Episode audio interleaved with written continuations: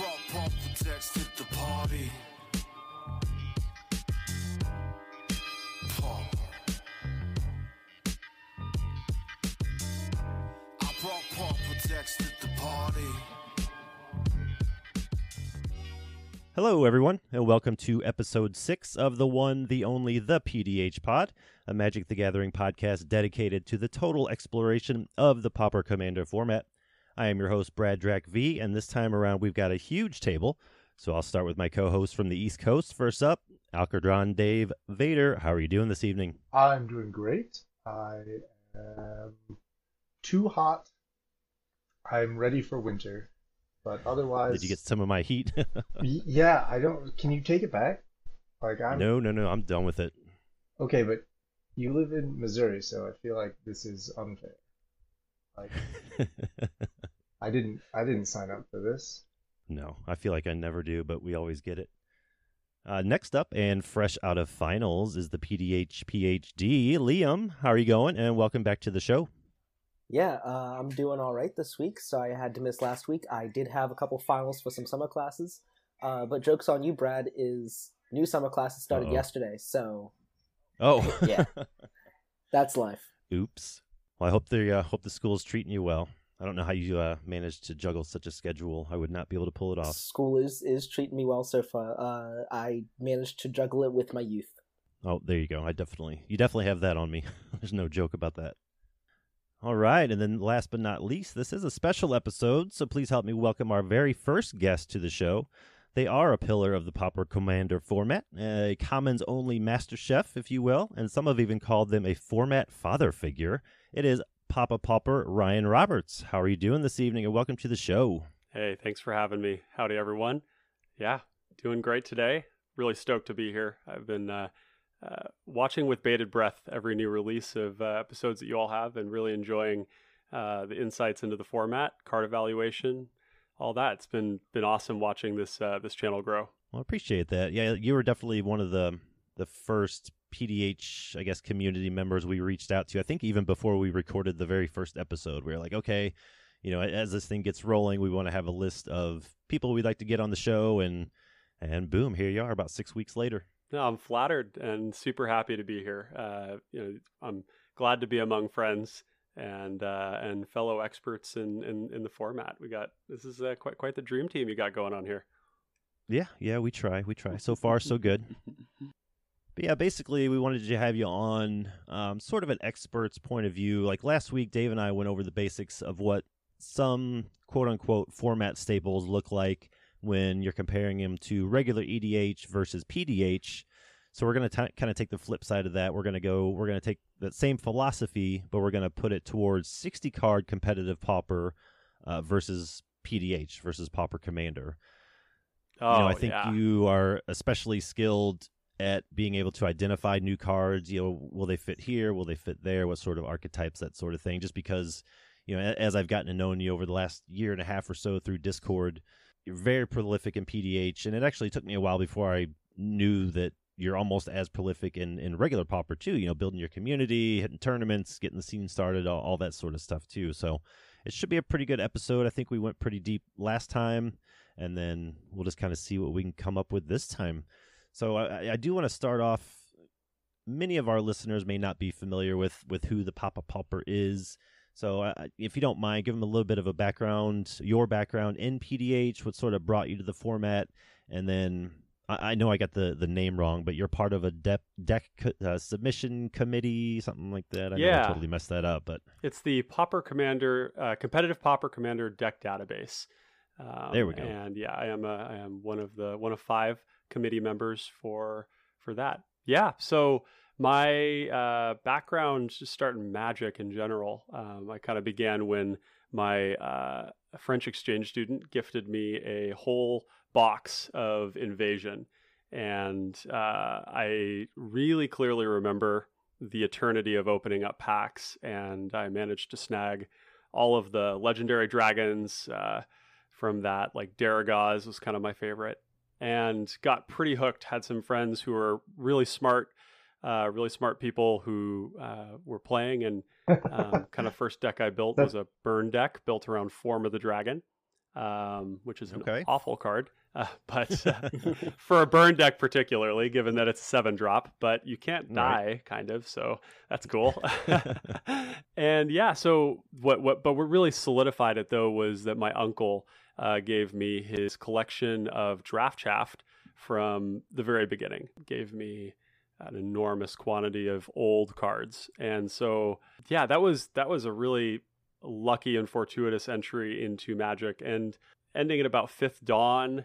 Um, I took a break uh, between then, largely spending my time playing video games instead, but returned back to Magic as my desire for more social interaction in my gaming uh, became uh, more pressing and and wanted to actually enjoy games with people face to face. And so I came back to Magic around Kaladesh, took a shot at Standard, took a shot at Modern, and largely found them just to be uh, atrociously expensive, um, and kind of got burnt out on on that. And that really directly led into starting kind of the nascent Pauper community here in Bellingham, Washington, where I live at uh, what is formerly called Dark Tower Games. Uh, now it's going to be Aegis Games. They're going through a bit of a rebranding. Uh, I just watched a video from the professor on uh, Izzet Yeah. Blitz. Realized I had all of the cards except for I think Ponders and Preordains just in my collection and uh, was able to build that and then quickly found that I actually had enough to build like five decks. So assembled those, and that was really the beginning of the battle box. Um, so ever since then, I've been really deep into Pauper, uh, but only in the paper scene. I've done a little bit of MTGO, um, but largely found it to be a pretty unsatisfactory experience, as you'll yeah, be that- no doubt that- unsurprised to hear, Brad. yeah, that that client's definitely not for everybody. Yeah, not everybody enjoys playing on an Excel spreadsheet. Um, but uh, but hey, you know, um, I, I- I love the Pauper format in in particularly in paper, and this local community here has grown to to actually we're running we were mid pandemic running the largest uh, regular Magic the Gathering events in all of Bellingham for about uh, a year straight. Uh, we had like 36 people coming in on average uh, every Monday. And then on Fridays, we uh, more recently began to host uh, what we call Pauper After Dark, which is our Pauper Commander specific evening, uh, kind of uh, themed around like old speakeasy vibe. We've got these tables Nice. with little headlamps that would go over the top of them that only project light on the table. We turn the lights off. There's glow lights in the along the edges of the the room. So it's it's a really cool vibe. And uh, that one we were getting attendance of you know about 15 people on average uh, every week. So yeah, and and really the Pauper Commander thing started mid pandemic. We were getting really bored of running tournaments over Zoom. But to adapt to the pandemic, we started running these these tournaments, and ironically, people were joining us from all over the world for these cash tournaments where the winnings would go to the charity of the winner's choice. We eventually, after 56 weeks straight of, of doing tournaments every week through the pandemic, we got bored. and they say that yeah, I uh, can imagine. I'm sure somebody at some point has said boredom is the mother of invention. I know I'm butchering that. Uh, and I do know it's necessity is the mother of invention. But uh, yeah, we we uh, decided we wanted to play multiplayer, and one of us introduced Pauper Commander. And I don't remember who it was, but we started with a couple of decks. Somebody had Mistmeadow Witch. I had Slimefoot the Stowaway. These will be very, I'm sure, very familiar in uh, a casual hmm from the casual standpoint. And it really just kind of took off, and everybody started building them, and it got really exciting. Joined the PDH home base and found a huge community of people playing there, and kind of immediately sunk my teeth into Crackling Drake, Witherbloom Apprentice, and Murmuring Mystic, which are probably the three CPDH decks that I'm uh, most well known for. Um, Yeah, absolutely. yeah. So that's kind of the story of how I got into Magic, Pauper, and then PDH. Um, Yeah, all kind of rolled into one. I didn't realize you were. I I don't want to say new to PDH, but I guess just the way you present yourself with the format, the decks you create, the sort of community that you've put yourself in. It just it feels like you've been around the format for forever. You know, you just have that sort of wealth about you. I guess. No, thank you. Well, uh, you know, there's people that have been playing a lot longer than I have, and a lot of them. Uh, there's you know posts going Sure. back. You know, what I, I- I'll. Do you know exactly how long PDH has been around for? Does anyone here? Is that I I started right around the beginning of it, and that was 2013ish, right around. Uh, So nine years. yeah, Going yeah. back. Um, Yeah, yeah. So The, the, the I am original Theros.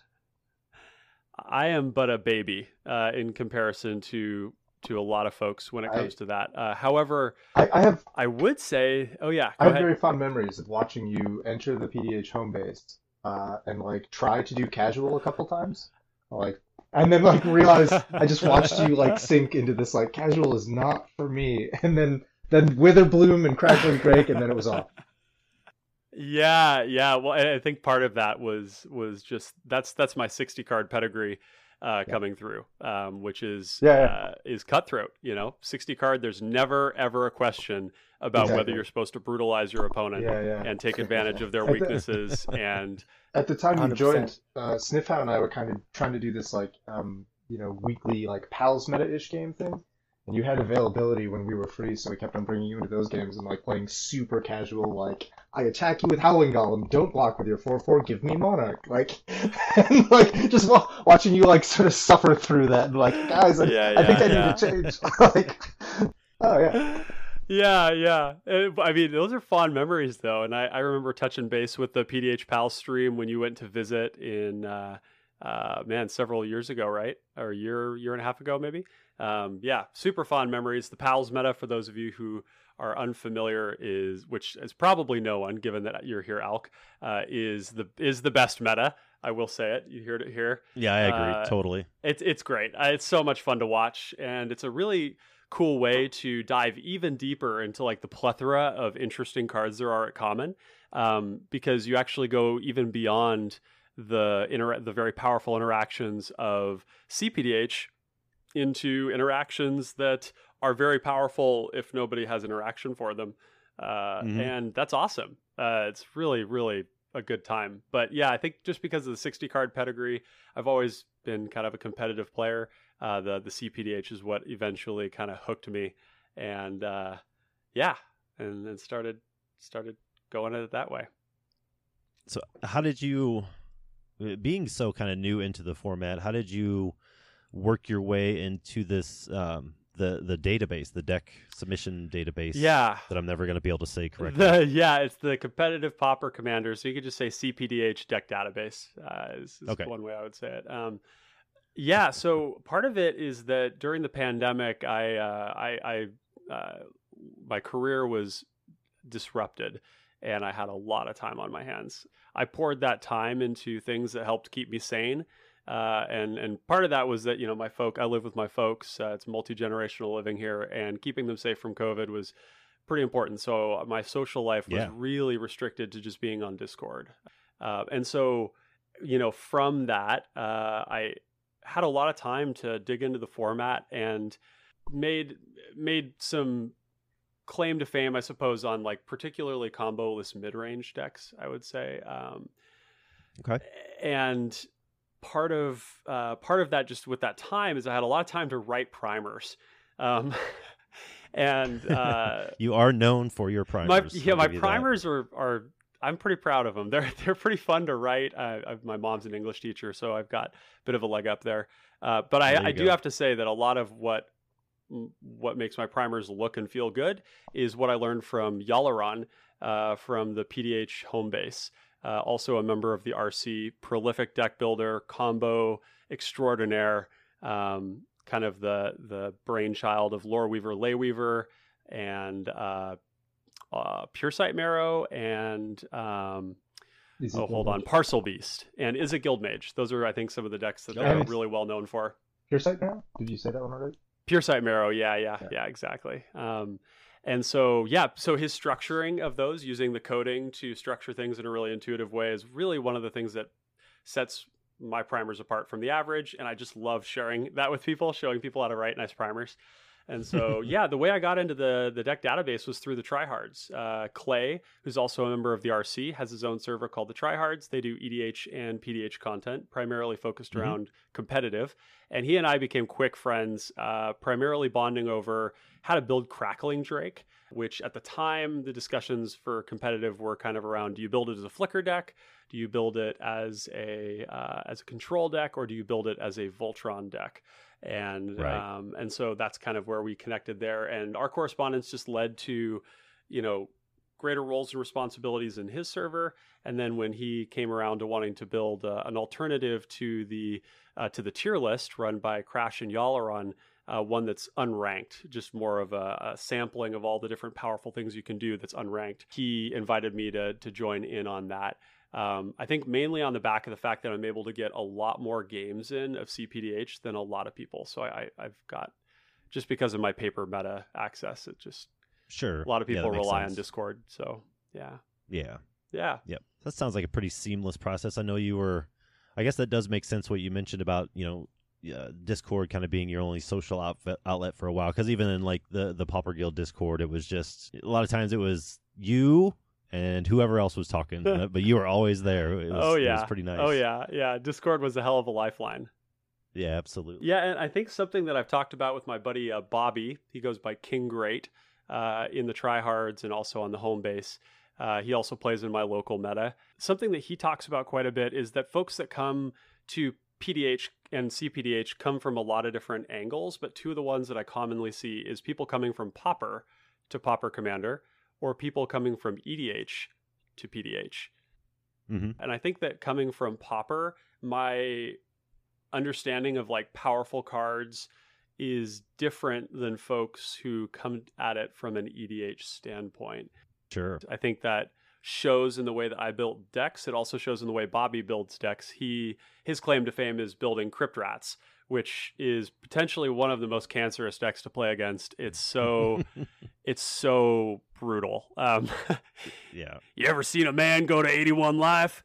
Um, it's it's crazy. Uh, and uh, and Crypt Rats is his namesake card. That man puts Crypt Rats in every deck. He's no no person has brewed around a card more than Crypt Yeah. And Bobby. So okay. I'll keep that in mind. he'd be a, he'd be an interesting guy to talk to about this. Uh, but his, he talks about that often. That, that people come from Pauper have a different read on what's good um, in what kinds of archetypes than uh, people who come at it from the EDH standpoint. So Yeah, I think that's totally correct. Because even when you know on Twitter, for example, if I'm talking PDH with just a whole thread of people, a bunch of commenters, you can always tell who like the the EDH, the true EDH players are because they'll mention a card like, "Oh, have you ever thought about XYZ card?" and it's it's always an, an uncommon. Mhm. oh Like, yeah. Not a creature, but like a spell or an enchantment. It's like their rarity in their mind just stops at uncommon. Yeah. like doesn't doesn't go further than that. totally, totally. Well, and I've taken the uh, I've I've actually on a couple of occasions gone through every single common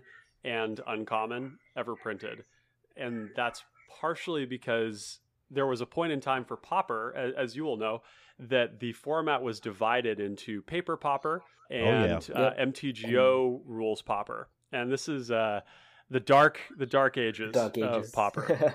This is a this is a dark time uh, when cards like Battle Screech, Dark Ritual, uh, Chainer's Edict, some of the most iconic cards ever printed into PDH or sorry into uh, Pauper were were only available online Right. and there were stores where you where they would play MTGO rules, and there were stores where they would play paper rarity, where the rarity The of the pa- card yeah. had to be common, so you couldn't play Battle Screech.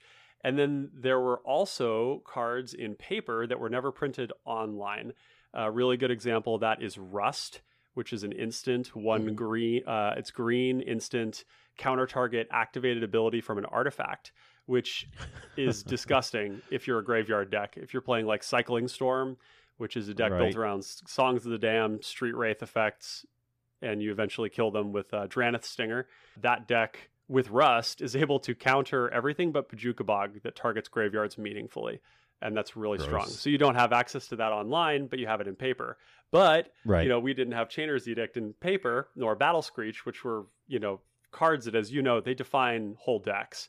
Uh, like, uh, like mono black uh, devotion decks without Chainer's Edict looks really weird. Battles like like Boros Bully or Boros Rally decks without Battle Screech is not a deck. Um, Yep. and so eventually those were unified in a in a big push by Watsy. They mimicked the shared legality setup that Mox Boarding House in Seattle uses. Mhm. Uh, and Yep. Mox Boarding House in Seattle, for folks who, folks who don't know, is kind of the storefront for Card Kingdom. They have an amazing store in both Ballard and in lo- downtown Seattle. Uh, and they ran Rags to Riches, which was kind of known to be one of the largest Pauper events in the U.S. Oh yeah, it's still talked about. yeah, they're huge. They, I don't know that they've gotten back to running events yet. Actually, um, I think the tournament that I'm hosting here soon is going to be the first one in our region since the the, the since the Rona. Since the Rona. Yeah. So uh, so anyways, yeah, they basically said uh, the the new rules would be any card printed or released online as a comment at any time is legal in Pauper, and that was unification was what it was called. So Yep, that was huge. yeah, and so because of that, I had to look through every card. Uh, cards like Merchant Scroll were legal in paper but not legal Yeah. online, and you better imagine that card was broken in Yeah, how in wild was paper. I mean, people when they were playing um, Tireless Tribe combo, which uses the card Mhm. Tireless Tribe. It's one white for a one-one. You can discard a card to give plus zero plus four. You inside out it, switch its power toughness, make it unblockable, kill somebody with one shot by discarding your hand with a gush. Um, and that deck, when you could tutor up your circular logic for your counterspell, you could tutor up your uh, your your inside out. It was really disgusting. Lost to that at Rags to Riches all the time. yeah, yeah, that yeah, that deck I think was probably the biggest deck that got hit by the Gush banning. One of Oh, the biggest for sure. Yeah, I mean it was Gush, Daze, and Gitaxian Pro were all cards that yeah. that deck played, and they all went out on Blue. Was it Blue Tuesday? Is that what they called Blue it? Monday. Blue Monday. Blue Monday. Blue Monday. Yeah. Yep. Yeah. They also simultaneously killed my favorite deck, which was Kiln Fiend. Izzet Blitz? Uh, d- died in a ball of fire. Well, yeah, we've kind of sort of touched on specific cards here and there in the different formats. You know, if you're wearing kind of both hats, your Pauper hat and your PDH hat, and we get some new cards entering the system, downshifts or a brand new set or what have you, how do you go about evaluating these new cards? Sort of as a as a general rule, not necessarily card by card. Like, are you are you sitting down thinking, okay, I need Pauper de- sixty card Pauper cards? Are you sitting down thinking you need PDH cards, or is it just sort of like just kind of pick your brain about how you see a card and how you evaluate it? I'm going to pick both. Okay. One of the coolest things, if I can make a pitch for PDH and Sure. Pauper, is that spoiler season is incredibly exciting. I mean, if and and I don't even play the other formats really. Um, I've dabbled in Legacy, but and I and I will have a Talrand Sky Summoner deck that is literally just Angry Birds with Murmuring Mystic, but switching out Airborne Aid for something else, and then just putting in. Um, Nice. that will be a deck that I do at some point. but it's it's so exciting when the vast majority of cards that are released in every set are ha- have huge potential. The playing of Pauper means that a lot of the cards that are released aren't actually going to be useful. There might be between, you know, 3 and 7 new cards every set that we'll see play in in Pauper. Um, I think that's about right. It, you know, it fluctuates a little bit, but generally speaking, the power level of Pauper is extraordinarily high. Like the deck that I used to be really obsessed with was just Rakdos Reanimator. Exhume into Ulamog's Crusher on turn one off of Dark Rituals and Lotus Petals is like Uh huh. is is like the strongest feeling thing I can possibly imagine in Magic. it feels Yeah. so cool. uh, and so, based on that power level, you really have to push past cards like Ponder, Brainstorm, Preordain, Exhume, Dark Ritual, like the Monarch cards, Counterspell, Spellstutter Sprite, Snuff Out, Bolt, Cast Down. I mean, the cards. I mean, and then if you're an infect, like you literally play the same deck but without Inkmoth Nexus. Um, so Right. so t- for any new card to be coming into Pauper, it takes a pretty high bar. That is not so for PDH, and it's not because it's not powerful, but because as a singleton format, you're always looking for replicate effects. You're looking for what's the next one Right. mana instant speed, three damage to target creature effect. You Yep. know, you're looking for like Yep. like fiery impulse, frostbite, even strangle is probably uh, an option uh, because it does hit planeswalkers too, which is a whole nother conversation. But for me, that's relevant. right. Strangle is definitely a staple right now. We choose that over Flame Slash because of that effect. Um, Demon Bolt, you know, you've got so many different things where in there's going to be cards that are going to be really exciting for Pauper, and then there are going to be cards that are really exciting for uh, for PDH. I think more recently those cards have started to cross over. A good example of this would be Boarding Party and Annoyed Altisaur, which are some of my favorite commons ever printed. For those of you Yeah. unfamiliar, they're six and seven mana. They're really big and they cascade. That's kind of all you need to know. They're red and green. They're real big. They're real big. Uh, Boarding Party is a 6 3 haste. Altisaur is a 6 5 trample. Both have Cascade. They kind of go in the same decks. Altisaur does with have reach. reach. which is uh, pretty game ending uh, against certain decks. It didn't need that to be good, but it has it.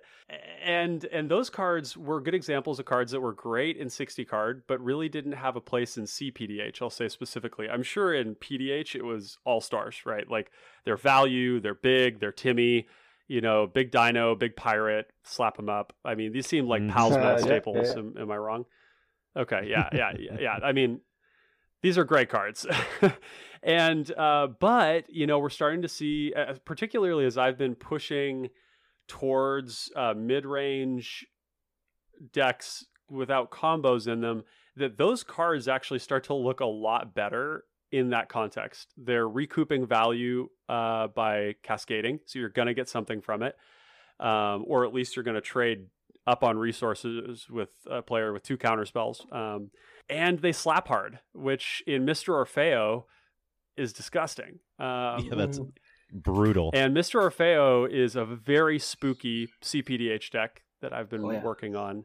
Uh, all, you know, all the the boarding party and the Altisaur just look great in there, and so you're starting to see more of that crossover as the mid range archetype is explored more in CPDH. It's uh, largely unexplored, I would say. Um, and so those crossovers, you know, are are um, it's one place where I'm able to draw can some inspiration. One of the I- other places you're going to see. To oh yeah, go follow ahead. up quickly Yeah. on something you said a, a, a moment ago. Um, about when a new set comes out, you're looking at which of these cards is going to make an impact on the Pauper scene, which of these cards is going to make an impact on the uh, the CPDH scene. Uh, one of the things that's been very fascinating to me as sets comes out uh, is that I I got into the, the competitive scene in the competitive PDH scene a little while ago, and something that I find interesting is that sometimes you get a set like Neon Dynasty, which has big implications for the competitive side of PDH and big implications for the casual side of PDH. Like that, that set was just a, a gold mine for everything. And sometimes you get sets where it's you Mhm. only get one of those. Like Commander Legends Baldur's Gate was huge on the casual side. Like completely changed all of my casual decks. Initiative is m- crazy, but it there Oh, was yeah. but but it had it had there was almost Dude, nothing yeah. in Tell me about it. uh, in, in terms of combos, at least, there was almost nothing in Baldur's Gate for the competitive side of things. Like most of my competitive decks changed not at all with the Baldur's Gate release. So, like, is is that a thing that you see as something between the the, the CPDH and the 60 card Pauper scene? Like, is there a set that like had a big impact on one but not the other, or is there a set that like like Zendikar, I feel like had a very minimal impact on PDH? Is that something that had a huge impact on, on Pauper? Like, can you imagine a set where it was one but not the other? Yeah, yeah. Th- I think that happens pretty often. Um, a good, oh boy. I mean, this is a juicy topic. Like Commander Legends is on the competitive side. A lot of the limits that we're seeing on the power on the impact of Commander Legends on CPDH is based on the Oh, yeah. backgrounds and the common rarity of the Yeah, most powerful is berserk. backgrounds. So the fact that the common oh Candlekeep Sage is is Yeah. is is- is very broken. Uh, we should be we should be clear about that. Uh, the, the in, in a non-combo sense, we're talking about divination being attached to your commander every single time it's cast. Now, I'm a mid-range guy. It's what I do. A card that rewards you simply for playing the game and casting the commander that you have, and then punishes your opponent for killing your commander is right. is is is like Insta staple.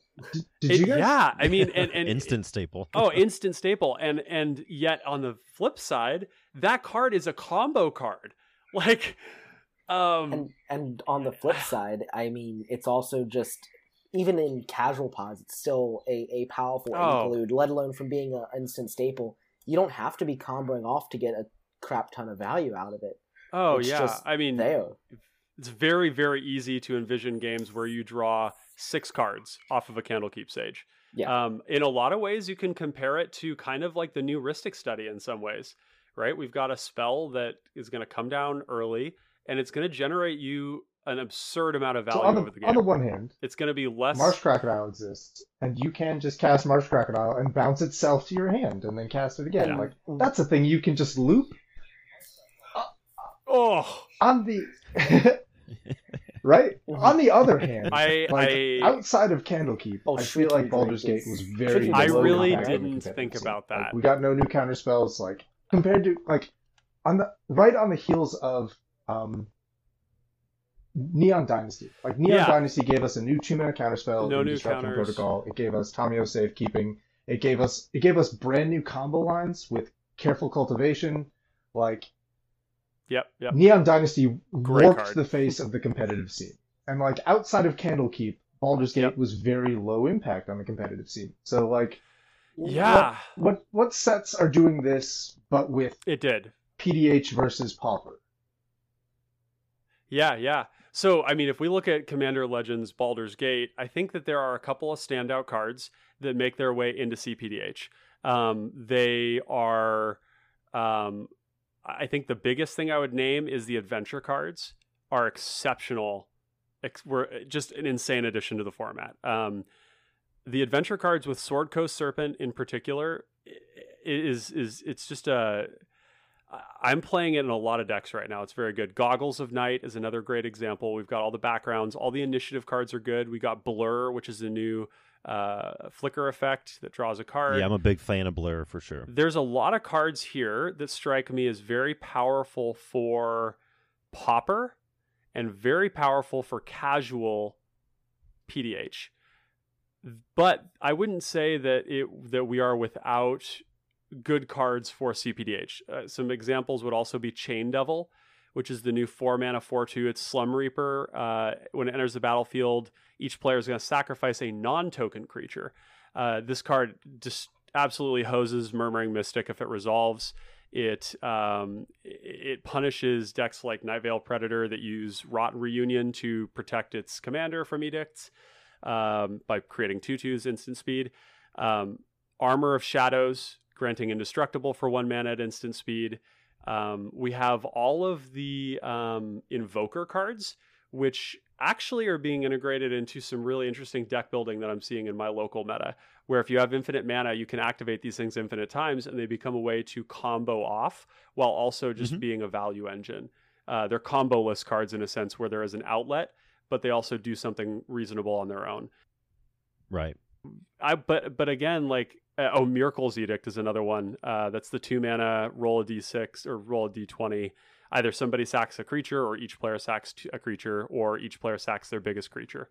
And Nefarious Imp. So I, I actually think on CPDH line for Baldur's Gate, the impact is yet to be seen because people are really excited about the people are very distracted by the presence uh, the discussion around the rarity of the of the backgrounds i think for one thing it's a very distracting conversation because it's frustrating in some ways and uh, Frustrating in many ways. yeah it is it is um, and should clarify that in my local meta we allow all commons uh, and we allow all common backgrounds all common planes or all uncommon planeswalkers as well in the cz um, Ooh. yeah Spicy. yeah. Um, but other, you know, there's, there's actually a lot of cards here that just haven't seen integration yet, like Nefarious Imp. This card is broken. Uh, two in a black, two one flying. Whenever one or more permanents you control leaves the battlefield, scry one. This is Viscera Seer, but without having to be the sack outlet. Um, it's flying. It's in black, meaning it carries a cranial plating like a boss. Uh, and it triggers off of blood tokens and treasure tokens, which is disgusting. If you go, Yeah, it it's not just creatures. It's, yeah, it's anything. So you crack a treasure, scry one. Uh, use the treasure to pay for the blood. Crack the blood, scry one, draw your card. You can go three cards deep with that, uh, Right. and it was manaless. Um, so this card is gross. Um, we also got merit. So a lot of the benefits of this set were actually on decks that have yet to see inclusion on tier lists and on the database. So it was really big for Mr. Orfeo. It was really big for Mayhem Devil. It was really big for any Rakdos or Black X deck. The inclusion of not just one, but two good Black Initiative cards. Um, and for those of you unfamiliar, Initiative is insane. Um, and I don't even get me started on 60 card. Initiative is in the right deck, it's better than Monarch by a whole hell of a lot. Yeah. We got Breath Weapon, the new two mana sweeper. Zhentarim Bandit. There's I, I actually think that Commander Legends Baldur's Gate was actually pretty huge for CPDH, but it's just there's a lag time on when these cards see play because they're not cards that go into combo decks. And I think a lot of people gravitate towards those decks when they come into the format. But sets that that did a lot for PDH, I think this set was also really big too. Um, Breath Weapon is a really interesting new addition because decks that wanted to be able to kill all the fairies and and specifically the Crimson Fleet Commodore could not do it with Fiery Cannonade.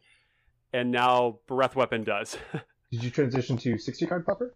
yeah, this is for Okay, 60 card okay. pauper. Yeah, yeah, sorry. I, I I just kind of uh, smooth brained my way into the into that segue. um, but yeah, yeah, there's a lot of really interesting stuff here for Pauper as well. Ingenious Artillerist is a big one for both PDH, CPDH, and Pauper. Whenever one or more artifacts enter the battlefield, you do damage to everybody on a three drop body. This is a staple in Rakdos burn decks in Pauper.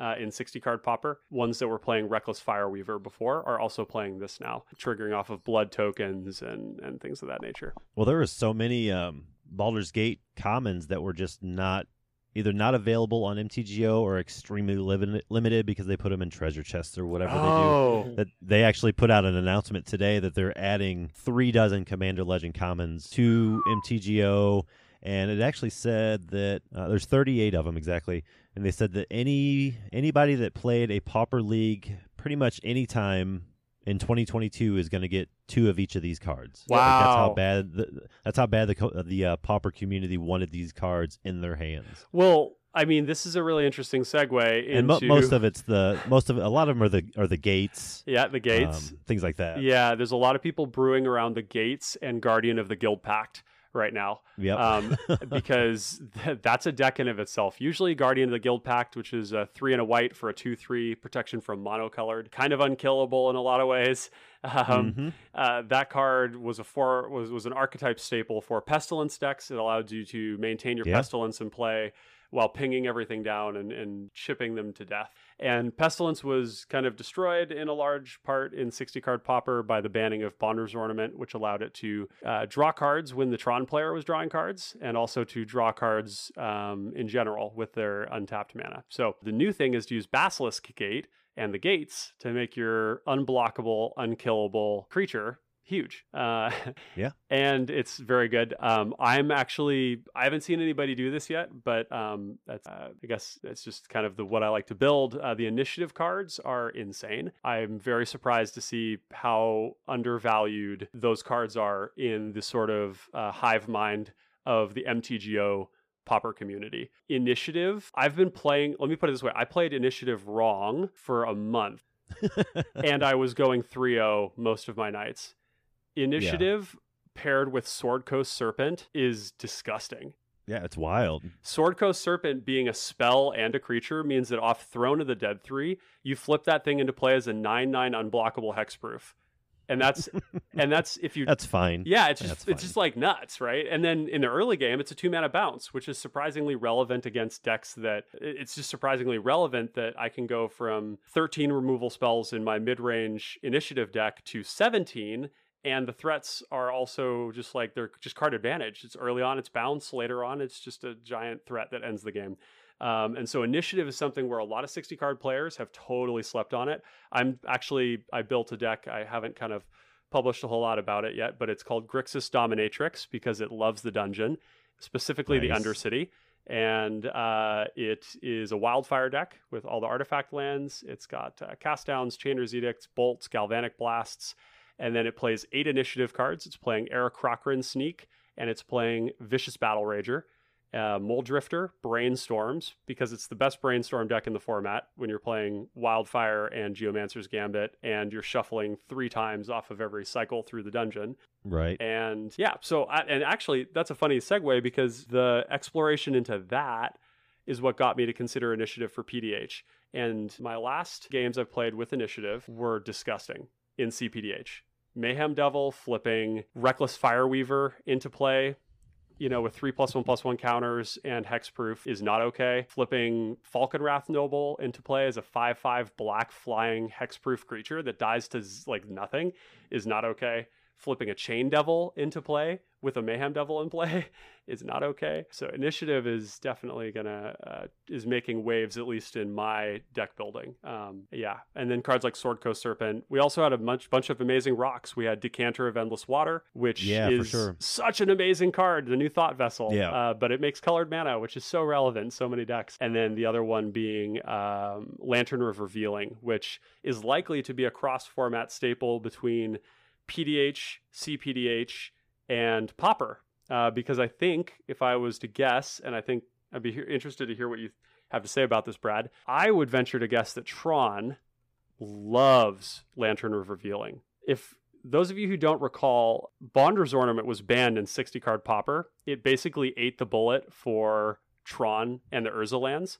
Urza's Tower, Yep. Urza's Mine, Urza's Power Plant, which cumulatively produce seven mana because one plus one plus one equals seven. And Bonder's Ornament allowed that deck to fix its mana, ramp, and draw cards with its huge mana advantage. Mhm. Lantern of Revealing is almost better than Bonder's Ornament in Tron. Like flipping a Tron land into play at instant speed is not okay. Right. Yeah, I think it's this is People haven't caught on to it yet, but just mark my words. It does everything that Bonder's Ornament does, but better for Tron. yeah, I mean, you know, your opponent's your opponent's second main phase, sure you could draw a card off Bonder's Ornament if you tapped it, but you couldn't play that until next turn if it was your third land Yep. or your the the piece you were missing. This one, like you said, you essentially scry a land into your hand and oops, look at that. Now I all of Oh. a sudden have an extra three mana. Oh, would you look at that? It's growth spiral Yeah. every Yeah. turn. and it's fixing Right. your mana. But make no mistake, this card is one of the best mana rocks in PDH and in CPDH. And It's- uh, sorry if I can interrupt. Go ahead, there. yeah, Uh, hop on in.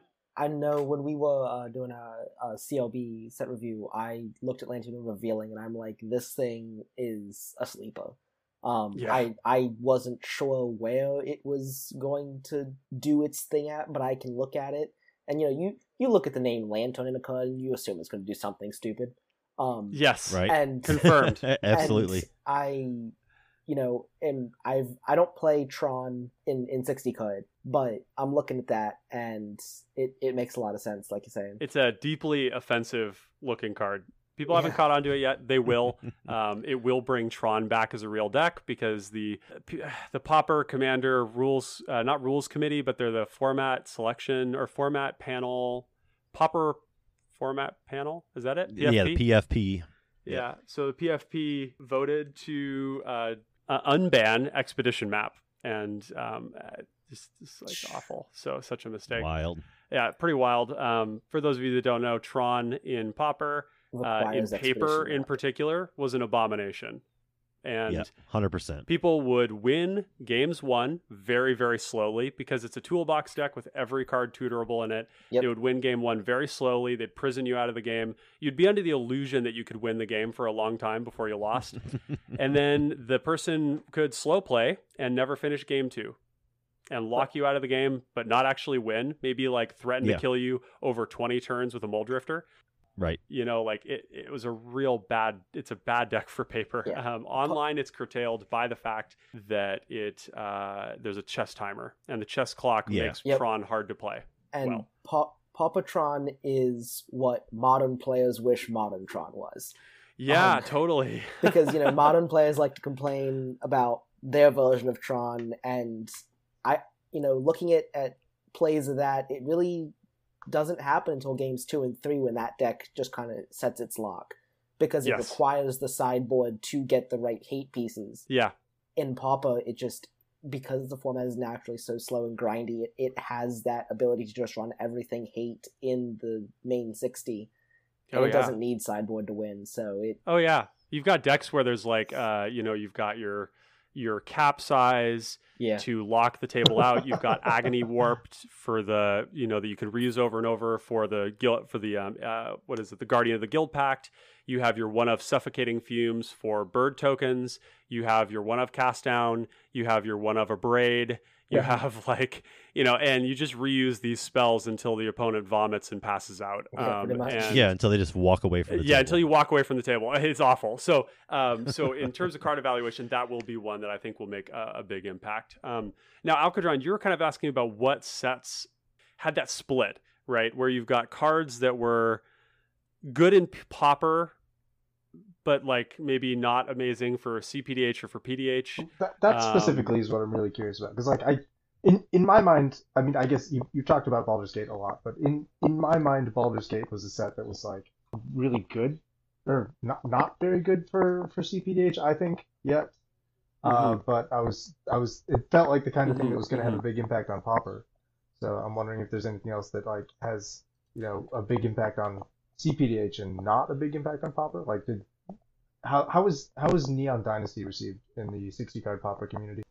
Uh, so Neon Dynasty brought us. it uh, was that wasn't N- really.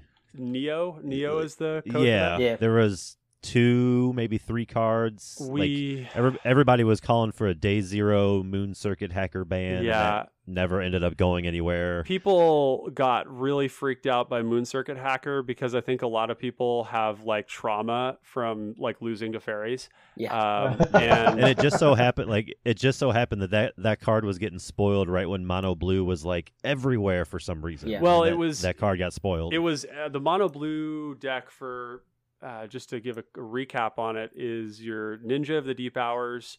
Or so actually, we should start from the beginning. It's a fairies deck. Um, it should not be a Delver deck. I'm going to make that hot take. There's a lot of people No, playing it- Delver in that deck, and it's awful in that context. no, you should be fairies and ninjas. Fairies and ninjas are where we want to be. The fairies all have ETB value. They've got evasion, so they're great for ninjutsu. You ninja in Ninja of the Deep Hours, which draws cards when it connects, or the newly printed with Neon Dynasty, um, Moon Circuit Hacker. Moon Circuit Hacker is an amazing addition to the archetype. It's probably better than I, I think it's a bit better than than uh, than its kind of predecessor with uh, Ninja of the Deep Hours because it allows you to go turn one fairy, uh, scry two, you know, and then turn two, play another island, ninjutsu in your Moon Circuit hacker, and then hold up Spell Pierce or uh, Yep. Dispel. And that's what's really uh, so much better about it because a lot of these fairies decks are kind of praying that you don't sorcery speed your removal or that you don't kill their ninja when they ninja on turn two. And that is kind of that's not how I like to play Magic. That sounds really scary. Uh, every time I play fairies and I go turn two, ninja of the deep hour, and they kill my ninja, I'm kind of gonna lose the game.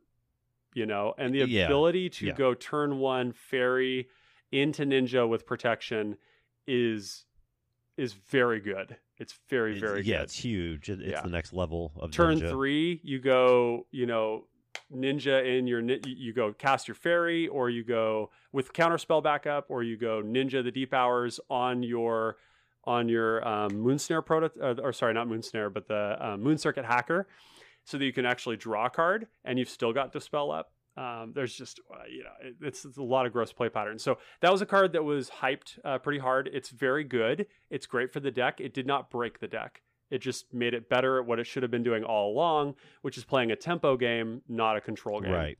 Um, so, yeah, people were super freaked out about it when it was were. spoiled.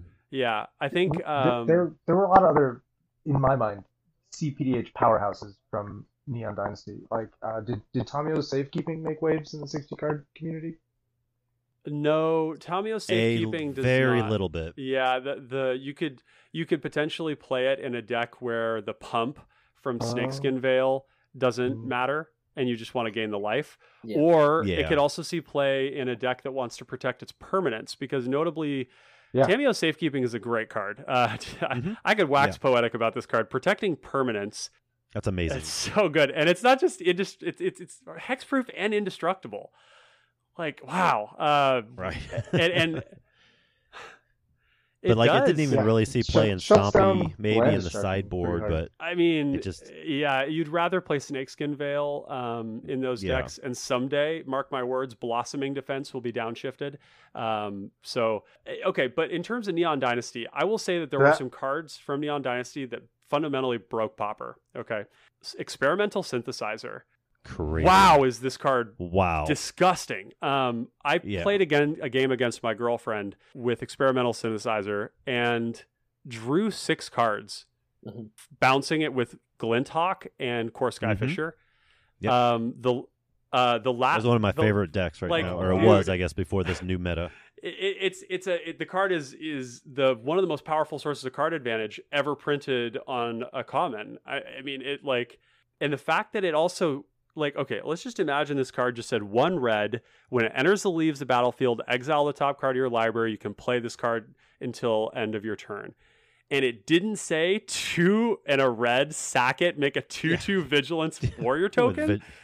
like uh, it would be really insane. This card would still be making waves, but the fact of the matter is, is like Rakdos Burn decks and Pauper now have a card that not only produces a threat, but it also generates repeat card advantage while also triggering Ingenious Artillerist and also triggering Reckless Fireweaver. Um, Mhm. It's very strong. It plays lands off the top too because it's play the card, not cast it. Uh, experimental synthesizer is insane. That Boros deck you were talking about, it runs some some of the decks run Kuldotha Rebirth with it. oh yeah, there's a you know, sacrifice it to get goblins. You can do with makeshift munitions, sacrifice it, ping somebody, draw a card. Okay, you know, it's look wild. at look It's at this deck. wild. Think about think about this. Goblins is a deck that largely fell off because of the sweepers, fiery cannonade and breath weapon right. Ended the career of goblins. And at one point, goblins was one of the best pauper decks in the format. And the reason was that this was actually back when um, combat damage went on the stack. Uh, there were cards like Mogg Fanatic could deal combat damage Mhm. and then sacrifice to ping things. Mhm. And in a format full of elves and fairies, it was just uh, amazing. But that was kind of its high point, and ever since then, it's struggled. And this is a deck that's playing uh, Mogg Co- uh, Mogg. Uh, I always get them backward. Goblin cohort Conscript? and Mogg Cohort. conscripts is, Yeah, are the one that's it. mana two two uh, creatures that can't attack unless you've uh, successfully uh, cast a spell this turn. right. uh, I, that, that that's errated to just cast. Um, and then they would play uh, Goblin Bushwhacker and Goblin Grenade, and it was like it had like lightning bolt, chain lightning, you know, lo- you know, bolt, and it had all these threats that uh, could come out like Valley Dasher, Mudwort, um, Mudwort Brawler. I want to say Mud something, uh, which is these are just two twos with for two with haste, uh, and that deck now with experimental synthesizer plays the same goblin strategy. It plays Foundry Street Denizen. It's playing Goblin Bushwhacker. It's Bushwhacker is it's huge. It's yep. huge. Um, you're you're playing uh, Mogg War Marshal, and then you're playing Kuldotha Rebirth alongside Experimental Synthesizer and Great Furnace in your mana base. And then the the one other way you get the artifacts is with Voldaren Epicure. You can sacrifice Yeah. the blood token for Kuldotha Rebirth. And if you've ever seen somebody go Kuldotha Rebirth with a Foundry Street Denizen into a Reckless Bushwhacker, it's so un it's so it's so cool. It's so that's yeah, a lot of damage. Yeah, that's a ton of damage. And that's yeah, card they're- Even the. Boros decks were running um, uh, Bushwhacker for a while in the Yeah. Boros decks. Yep, it's great. Uh, this card will also at some point probably be seen in some sort of like a Boros mid-range, maybe initiative or monarch deck where they play Foundry Helix, which you know will be a colorless red yep. white sack an artifact. Is it sack an artifact or a creature as an additional cost? Yeah, And then you deal yeah. four, I'll, I'll double four. check that, but I'm pretty sure. Yeah, it's like Lightning Helix, but a it's lot like worse. if you if you sacrificed an artifact this way, you gain four life. Yes. Oh, so you don't have. Oh, so you do have to sacrifice something, but you don't uh, gain the Yeah, life. sac- it's a it said- It just says sacrifice a permanent. A and then you deal permanent. Four da- yep. And if Oh. an artifact was sacrificed this way, you gain four life. Yeah, so that sounds great. Like a mid-range control deck loves to have targeted removal that also enables its value engines that also gains it life to stabilize. So there's another place we haven't seen a home yet, but it, it making huge waves. Um, so that's a good one. Some of the other cards that haven't seen widespread play, but that I think are going to see fringe play, are the emergence cards. Uh, we have crackling Ooh, I love a good Zendikon. Yeah. Yeah, Zendikons, going back to Wind Zendikon and uh, some of those other ones where you're essentially enchanting a land and making it into a creature. If that land is indestructible because it's a bridge, then the creature is indestructible. so you get my drift. It's beautiful. It's beautiful. Uh, so crackling emergence is great. Um, those emergence cards might see play in some sort of like a uh, combo deck, but you could also just play them in a wildfire deck. Cleansing wildfire, targeting your own bridges that are also creatures that are drawing you cards and in- indestructible is disgusting in a format where everything destroys and very little bounces. Another one I think that's a really big deal is uh, the modern age, and this one actually took a long time to sink into the the the online psyche around cards. Mm, Yeah, it really did. I was surprised. Yeah, I was kind of on this one like a bloodhound from the very beginning because I love Reanimator and I've been trying to build a non-Rakdos Reanimator deck for a long time. It just didn't it wasn't in the books, it wasn't in the cards. It was too slow.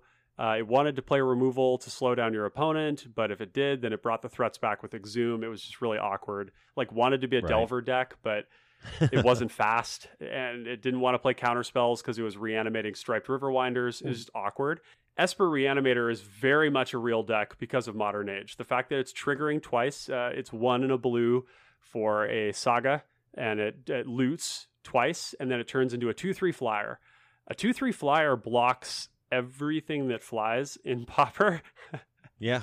blocks every fairy it Yeah. blocks every ninja on the ground it blocks Skyfisher. blocks Squadron Hawks. It blocks Glint Hawks. It blocks Kor Skyfisher. It blocks Yep. Battle Screech tokens.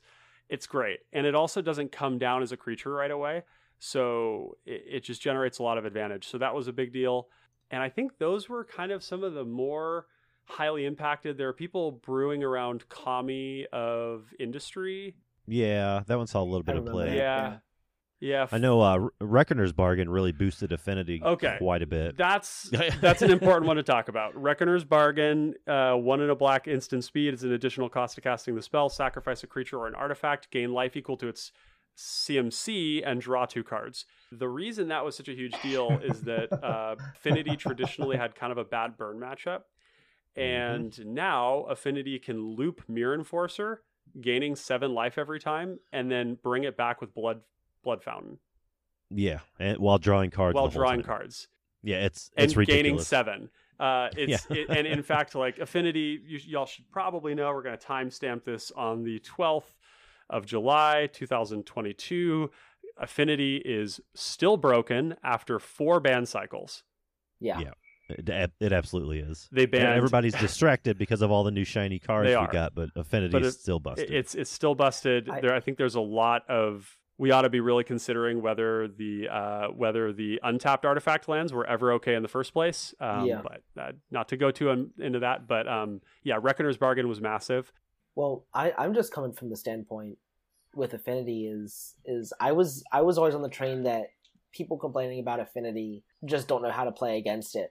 Until I went and judged SCG Con last October. Whoa, and, cool. And Brad, you might be remember this. I was I was pretty active Oh, on yeah. Twitter that whole weekend, and you know people were like, "What's the metagame look like? What's the breakdown?" And Artifacts. easily two thirds. I mean, Yeah, it was- artifacts was, it was was, artifacts. the metagame, but easily two thirds of the meta was affinity. The the issue is no two affinity decks looked the same, and I'm not Yeah, even saying like yeah. they had like three Yep. or four cards. Like no, like like the colors Yeah. were different yeah, entirely. You could be playing any color combo you wanted as long as you were playing either black or red, and the decks that were playing both were insane. Yeah, And- and that doesn't even you know like you can also play Grixis with no problem. yeah. Uh, you can also play blue black if you want. There- yeah, Um, there are no mhm. land issues outside of green, so it's just no, I I can't like. And affinity is one of my favorite strategies. It's and a cool deck. Before that weekend, and I just I can't like I just can't fathom. And like you said, after four ban cycles, how are people Yeah, so they lost uh. Prophetic Prism, Atog, Disciple of the Vault. Yeah. uh, and then they banned what was the last one? Uh, Am I I'm missing something here about what was banned? Uh, I and mean, maybe it was just those three cards. yeah, because they hit Bonder's ornament in the same in the same Bonder's announcement. Ornament. And There might have been one other that I'm missing. Um, but the deck has largely replaced ATOG with makeshift munitions, Yeah. uh, which is in some ways a lot scarier uh, because if they at any point resolve that during the game, that is their win condition. They will Yep. kill you with it, and they'll kill everything you've got with it uh, while drawing cards. Now, another card that made a big, im- uh, or not a big, but some impact is Mirror Shell Crab. It's not widely played in Pauper, I would say, but Mirror Shell Crab being able to stifle abilities is relevant in matchups where it's it's relevant in certain contexts. Um, in Yeah. Cascade decks, where you actually want this to be a counterspell, it's actually better that you don't cascade into it. So the mana cost is really relevant. Being seven mana meant that you wouldn't cascade into it with Boarding Party or Altisaur, Right. but it was a counterspell in your hand, and then you could just play it as a threat for seven and win the game with it. So that was one place that it saw play. And then uh, Network Terminal is another card. Uh, this is one of my favorite cards in Pauper Commander, and right now this is probably another card that this is a card that sees play in the combo versions of Tron. Um, the combo versions of Tron are Fangren Marauder decks with lots of rocks, and they crack the rocks and they gain lots of life and they make lots of mana and they draw tons of cards. And Network Terminal being able to tap like chromatic spheres to Right. loot. Network good Terminals while it was the ramps other and card I fixes was the going to mana. ask. Like, So- this this That's card has made huge waves in the PDH Yeah, community. I was I Oh yeah. dude, I was ori- I was originally so off this card, but I don't I couldn't even tell you why. it's so good. It's um, so this good. is just- one of my favorite mana rocks in the whole format right now. Yeah. Uh, it it's insane. Yeah, go ahead. Oh, I was just gonna say, you know, now that we're kind of talking about specific cards and how they play out in the formats, what are some like for you specifically, Ryan? Like when you're looking at a deck, or you want to build a deck, or you're looking at your collection, or whatever. What are some cards that come to your head where you're like, well, I need five of those because I need four for my pauper deck and one for my Oh, PDH deck? No question about it. Like, what What are some of those like crossover giants? Oh boy. Um, well, the funny thing is when I go into the shop on a new set release, um, I do get some compensation from the shop in exchange for my time, a little bit of store credit, and I will come in and usually buy twelve of a card I need, um, because Twelve. because my ba- my battle box is uh, Ah, okay. 40, 40 decks. I have forty level. pauper decks, um, and they all need to be kept updated and maintained.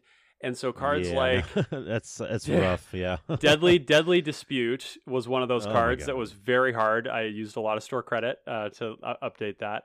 There were, yeah, Deadly Dispute was one of them because it went in the Boros burn deck, or sorry, the um, Rakdos burn. Rakdos it burn, went in Affinity. Affinity. It there's other homes for it too. Um, it, it particularly the Deadly Dispute actually fed a deck that doesn't see as much play as it should, which is the uh, Moggwarts combo.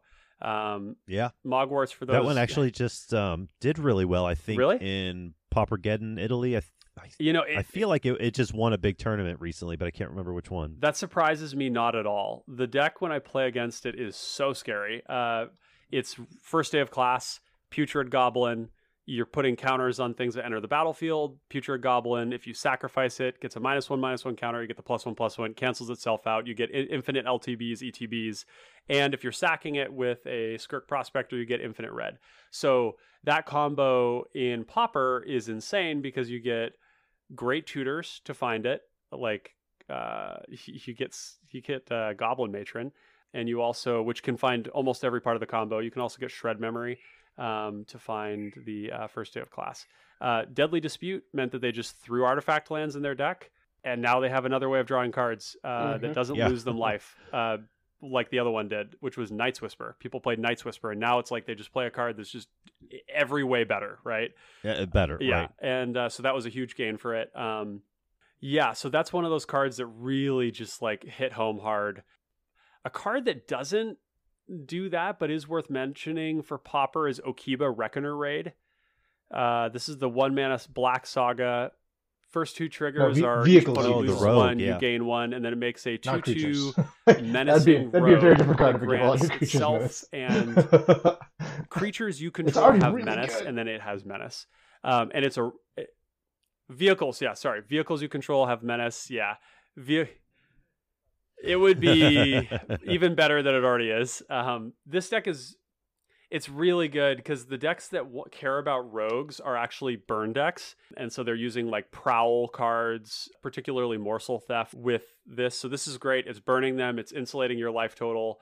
And then it eventually makes an evasive threat that's also a rogue. So uh, this card made a splash, not a big one because Black Rogue Burn is not like it's not an excellent deck. It's a it's a, it's a it's a good deck.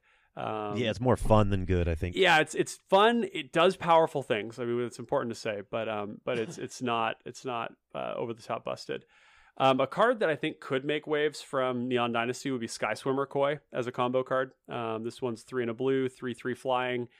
Uh, this one is CPDH and PDH Mhm. playable as well, so I guess Mhm. this one doesn't really fit into that. But it draws cards every time an artifact enters the battlefield. It loots.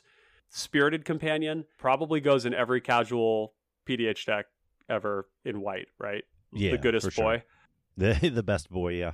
But I think it's also a big include for Pauper because it was, you know, white now having good draw is kind of really good. So yeah, there are examples of that. Um, we haven't seen it yet, but Tron could be built around Thundersteel Colossus. Uh, you know, crewing for two I with would a love Mole to see that. Yeah, yeah, that would Yep. be really cool. Yeah, so there are there's I think every set becomes exciting because there is that dynamic of like, wow, like which of these formats that I play gets the juice, and a lot of times it's all of them.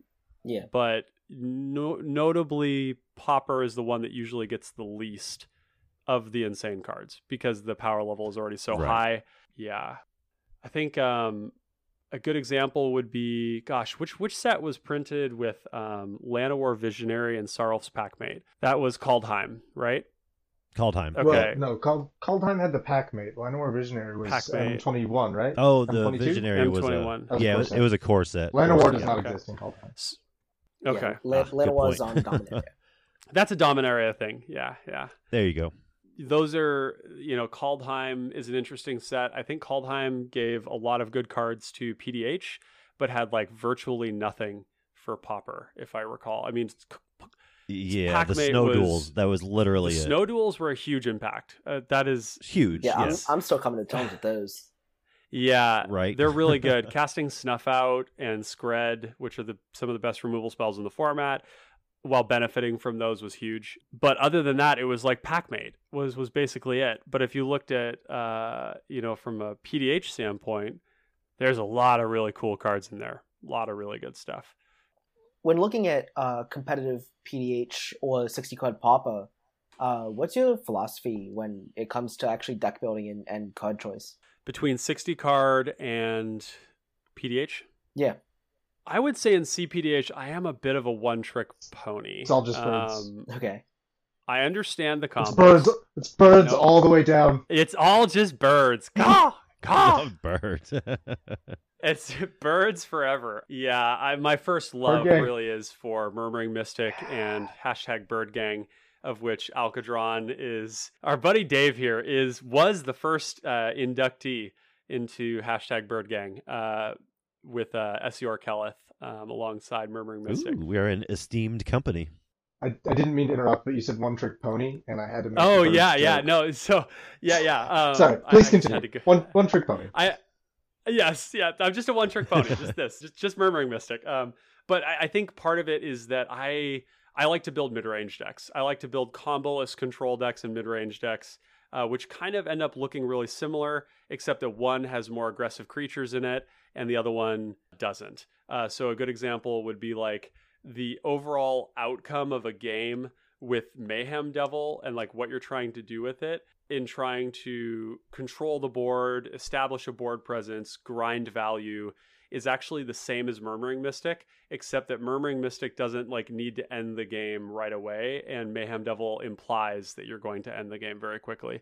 So uh, Murmuring Mystic doesn't care if it wins quickly or not, because eventually the birds are going to come and get you. One illusion peck at a time, and it's all in your head. they're just coming at you. Yeah, they're you. coming. And I, I and I like these decks because they possum incredibly well. Mhm. And I think that when you are playing in competitive, the ability to honestly say that most of the time you are not the problem grants you an enormous amount of uh, leeway to enact your game plan Sure. that's where I tend towards in PDH is is towards these comboless mid-range decks.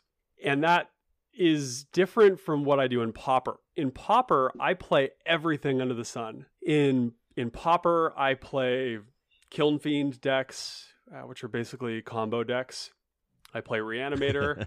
I play mid range decks like Grixis Dominatrix with the Wildfire, uh, grinding value that way. I'll play like big mana control decks with Wildfire. We'll play token decks. Um, the the archetypes are they're not as easily nailed down in 60 card um, as they are for me in CPDH, uh, where you have Voltron decks trying to assemble some sort of combat damage win with your commander. You have some sort of combo deck. You're going to have mid range decks that can transition between pressure and disruption very easily while being able to grind out through a mid and late game. And then you've got hard control decks. And then aggro decks. This is a whole discussion in of itself, but aggro decks in Mhm. CPDH don't really exist.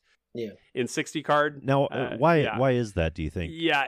Like I, I've- I've literally never played any CPDH, Mhm. but I, you know, I've always been kind of curious. Is you know, when I look up deck lists or hear you guys talking about it, there's literally never just oh, here's a bunch of goblins. Like you know, aggro is It's re- because counting to 90 is much harder than counting to 20. That's exactly right. Yeah, and and in, Okay. in Pauper, if you you know go turn one Foundry Street Denizen, uh, turn two Mogg War Marshal, turn three Kuldotha Rebirth, sacking your Great Furnace, and then Rec- Goblin Bushwhacker, you end the game, and it doesn't matter how many cards you have. Yeah. Doesn't matter that you spent all your cards to like pump out damage all at once to kill somebody because they're dead. Mhm. Um, in Right. CPDH, uh, if you spend your cards early trying to kill one player, and because the card quality at common when it comes to creatures, they're just not as good. They, they- you don't have Tarmogoyf, you don't have Death Shadow, you don't have like these creatures that are like way above the curve. You just don't have as many of them, um, and so it's harder Right. to end the game for all three players without just like either fizzling trying to kill one or killing and one and then the control players just sort of like end your career with uh, y- y- just like you know make your life miserable so there's really Yeah. there are aggro decks but they are mid-range decks inherently they have to have card advantage they have to have recursion they have to have that makes sense. resilience and the cards have to replace themselves um, yeah, I I would say that aggro and CPDH is kind of in the same spot that aggro and just regular EDH was a few years back. It just it the card quality just doesn't exist yet. I don't know if you would agree Yeah. with that, Ryan. Yeah, yeah, and and this will change over time. I, I mark my words Sure. on this because fire Right. design at WotC is pushing a whole new paradigm of Mhm. card printing, where the cards are being designed to be powerful and fun in draft at common, and we see great examples of this with Jewel Thief, which is redefined Oh, what a bear yeah. is. Right, like it's Yeah. a three Right. mana, three three vigilance trample that gives you a treasure. It's not seeing play in Pauper that much, but it's setting a whole new standard. Monastery Swiftspear getting downshifted Yep. uh, is a Wow, great yep. example of this. With that in mind, there's no reason we couldn't get a Goblin guide. There's no reason we couldn't get, you know, a Blood Artist. Like, like the doors are wide open because WotC wants draft to be fun. This is how they make a lot of their money Yep. alongside MTGA and all that. And so that's very promising for aggro because it means we might actually get some really powerful creature threats that could make aggro more viable in CPDH.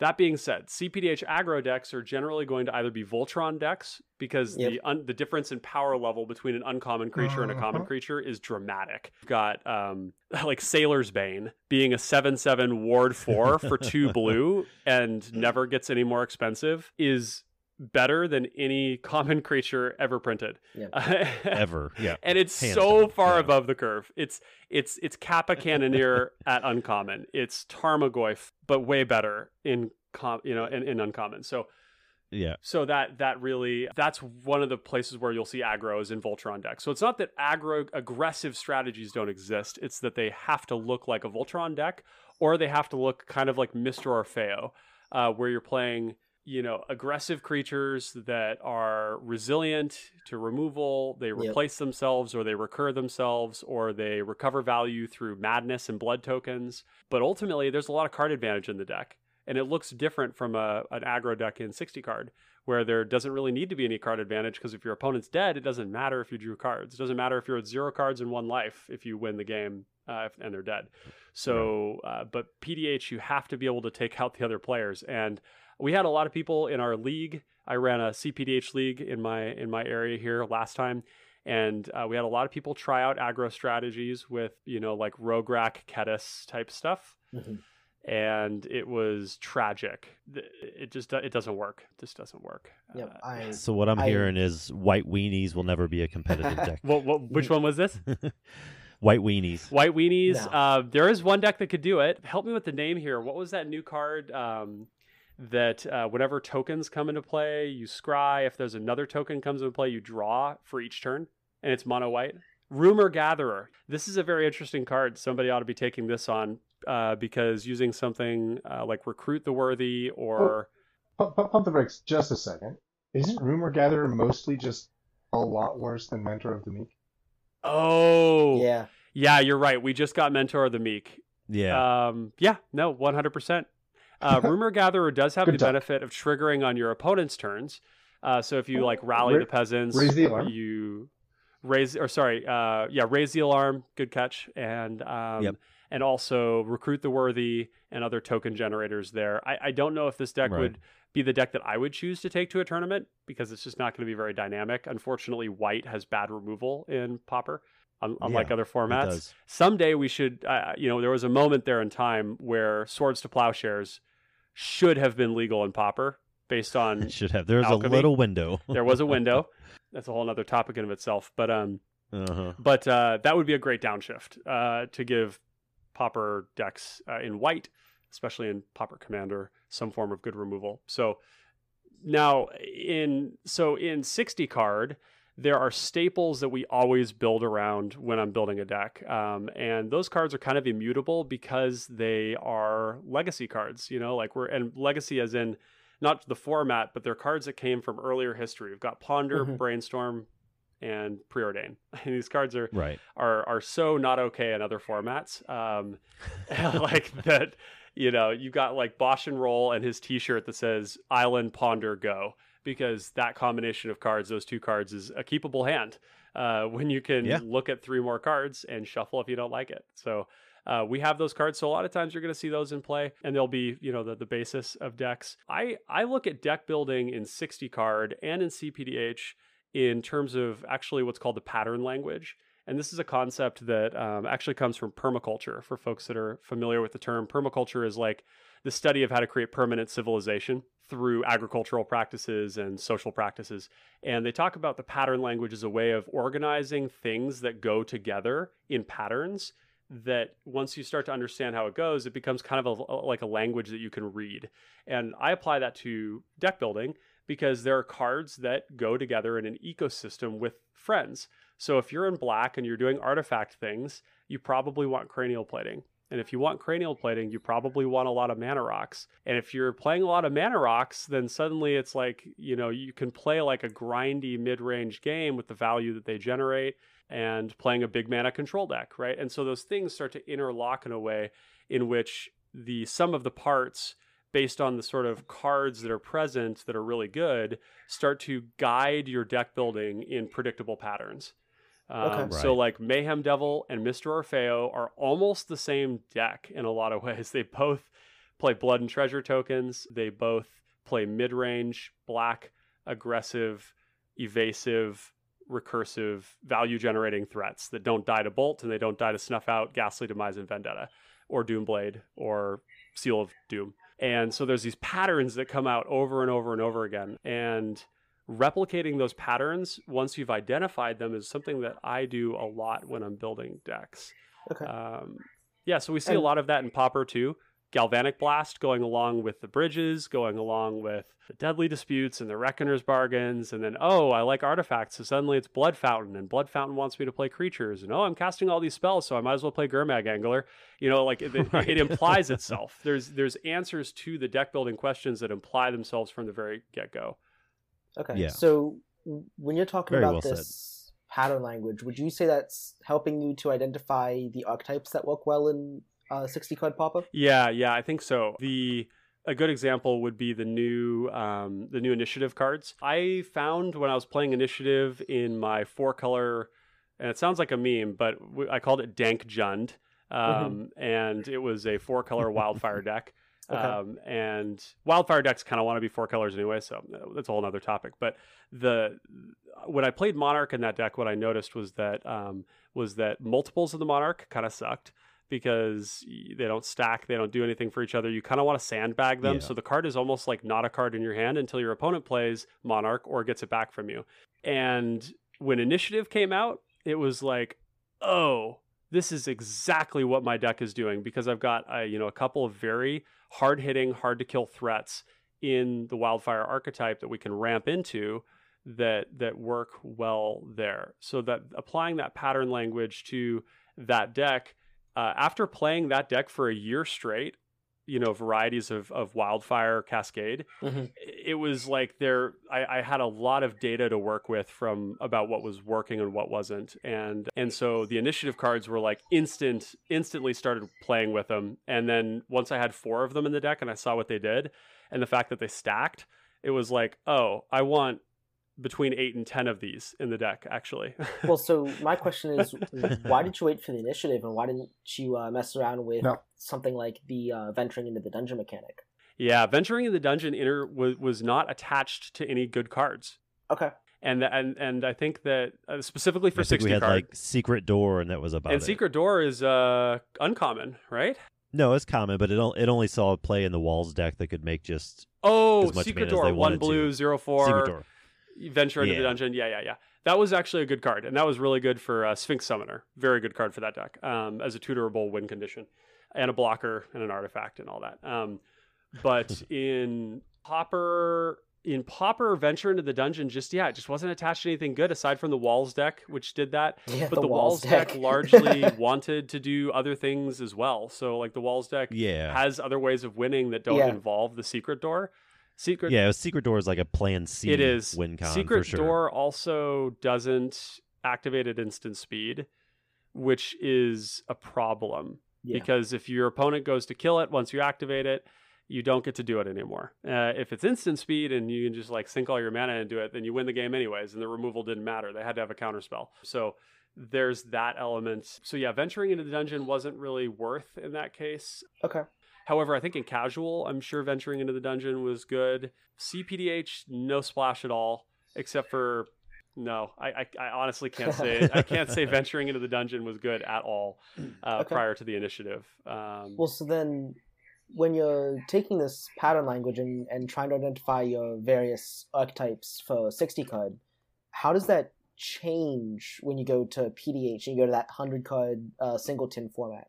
Because when you look at when you look at things like uh, let's use tribal as an example. You know, in 60 card you have both uh, tribal slivers, you have tribal elves, and Mhm. you have uh, tribal fairies. Yep. But when you get to 100 card singleton, you know, elves tend to still be pretty good because elves. mhm. Uh, slivers Yep. tend to still elf be things. yeah, elf things. Slivers tend to be pretty good. A little lackluster in PDH just because we don't have the, the density at Papa that uh, other formats do, but they're still still pretty decent. But then you get to fairies and you're like, oh, there's five. Uh, so how does how does yeah, that there's five pattern fairies. language and that that recognition change when you when you change formats? Yeah, I, that's a really cool question because the um, the, the pattern language has more. dir- it, it, the answers are way clearer in sixty card uh, because the best cards are way more obvious. Galvanic Blast is just like the best burn spell in the whole format, and it's probably one of the best kill spells. You know, you're looking at these Right. like in sixty cards, your best cards are often t- are, are like you know are, are pretty hard to to overcome in terms of like printing something better that wouldn't just be like disgustingly broken in every other format. Like if you ever printed something that was better than Galvanic Blast, that would be a big deal. Um, and so Yeah. so you've got a legacy of cards in 60 card that um, where the pattern language has very clear, obvious answers. Bolt and Galvanic Blast, Cast Down, Snuff Out, Chainer's Edict, uh, Diabolic Edict, right? Um, y- I- you I know, think- y- yeah, that kind of stuff. if, if I can briefly interrupt, I think Yeah, go a ahead. huge a huge part of this distinction to me is that uh, like Liam's question is about you know you, you look at trying to build a, a PDH deck out of fairies and like you run out of good fairies after five, and a huge part of this is that five fairies is plenty for a, a 60 card deck because that's 20 cards if you want them. Yeah, because five equals 20, 20. 20 cards out of your 60 is huge. That's an enormous chunk of your deck Yes. five cards out of 100 Yep. is nothing. And like it's the same with you know the galvanic blast, the lightning bolts, like the the the edicts, like being able to run four of these in a 60 card deck gives you Yep. a, just a foundation.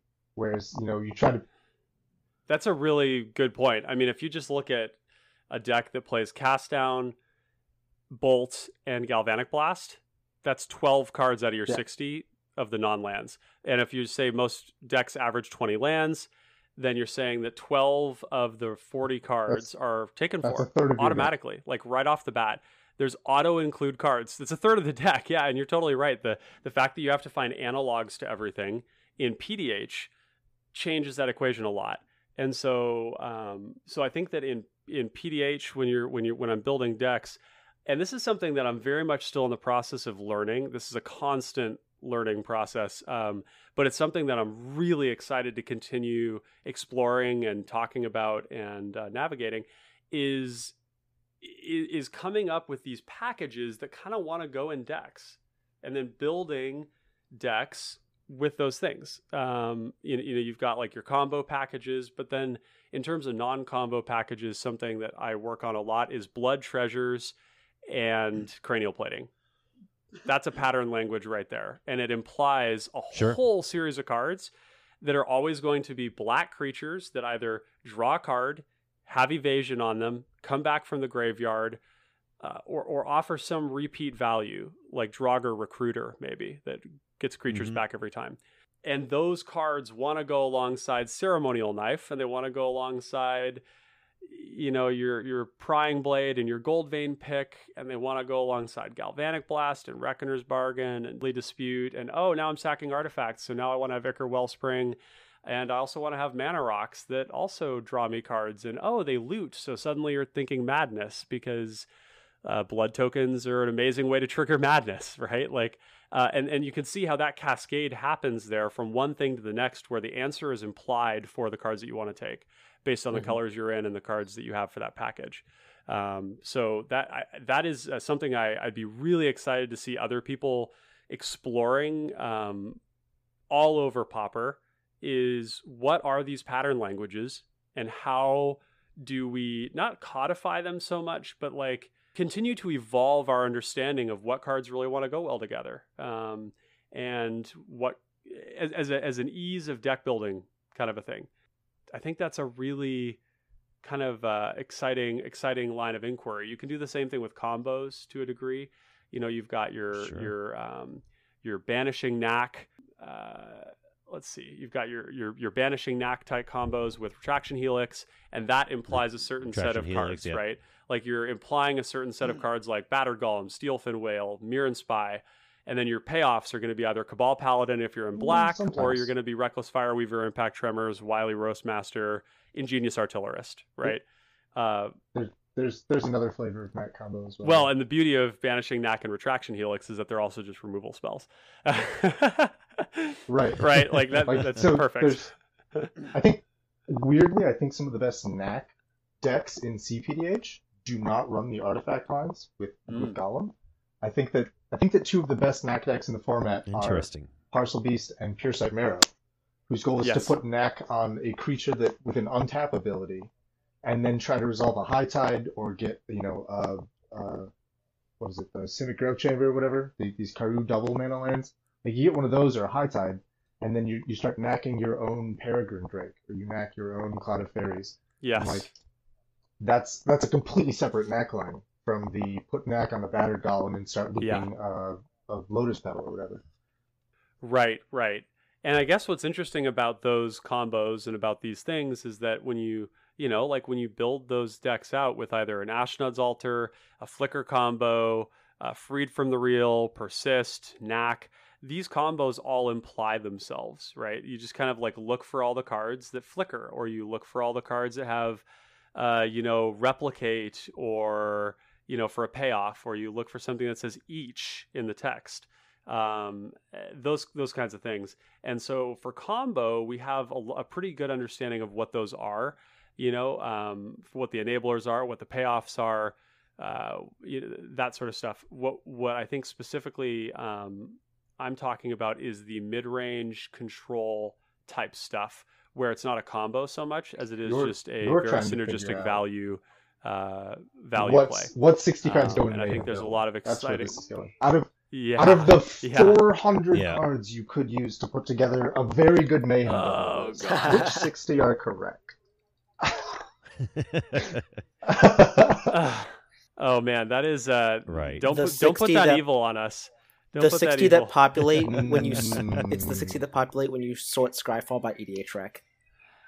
Yep. yeah, th- that's an impossible one to answer, right? Uh, Mayhem Devil, for for what it's worth, is uh, to this day the very hardest Magic deck I've ever built in in any format ever. Um, Yeah. uh, like I don't know what I was, I don't know what to do. No.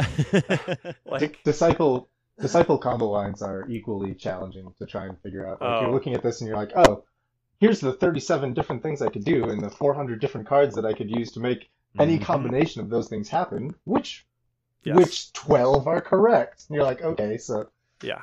Which which Uh, ones yeah. do I want to play? Uh, you know, another another good example that would be like Right. Saheeli. I think Yes, like your yes, yes, the two hardest decks in the in the format to build are Mayhem Devil and uh, and Disciple of Deceit. Uh, but uh, lest we not mention that Saheeli Yeah. also has just like a Yeah, yeah. metric crap ton no, but of possible cards. For those of you that play with Planeswalkers, that card is I- hard. That deck once- is hard to build. I once said, you Yeah, know, I was, I I was imagine so. talking with someone, and my boyfriend was nearby within earshot, and I mentioned that he had a Saheeli deck, and he's like, no, no, no, no, no. I have five halves of the Saheeli deck, and I don't know which two go together. I was like, okay, that's that's fair. Like, yeah, that's yeah, valid. absolutely. that sounds about right. Well, we have people in our league right now doing something really gross with Saheeli, which is that they Oh. actually have multiple versions of the deck purchased.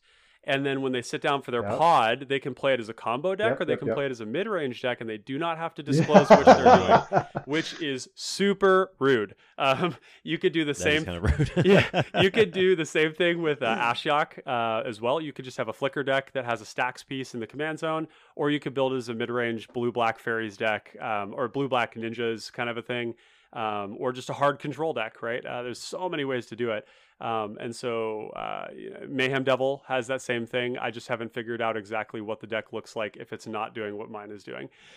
um, I'm, Right, I'm experimenting exactly. a little bit with uh, Izzet Guildmage these Ooh, days yeah. because there's Yeah, yeah. like there's like five different really powerful combo lines you can run in the Guildmage, and jamming all five of them in there is absolutely a mistake.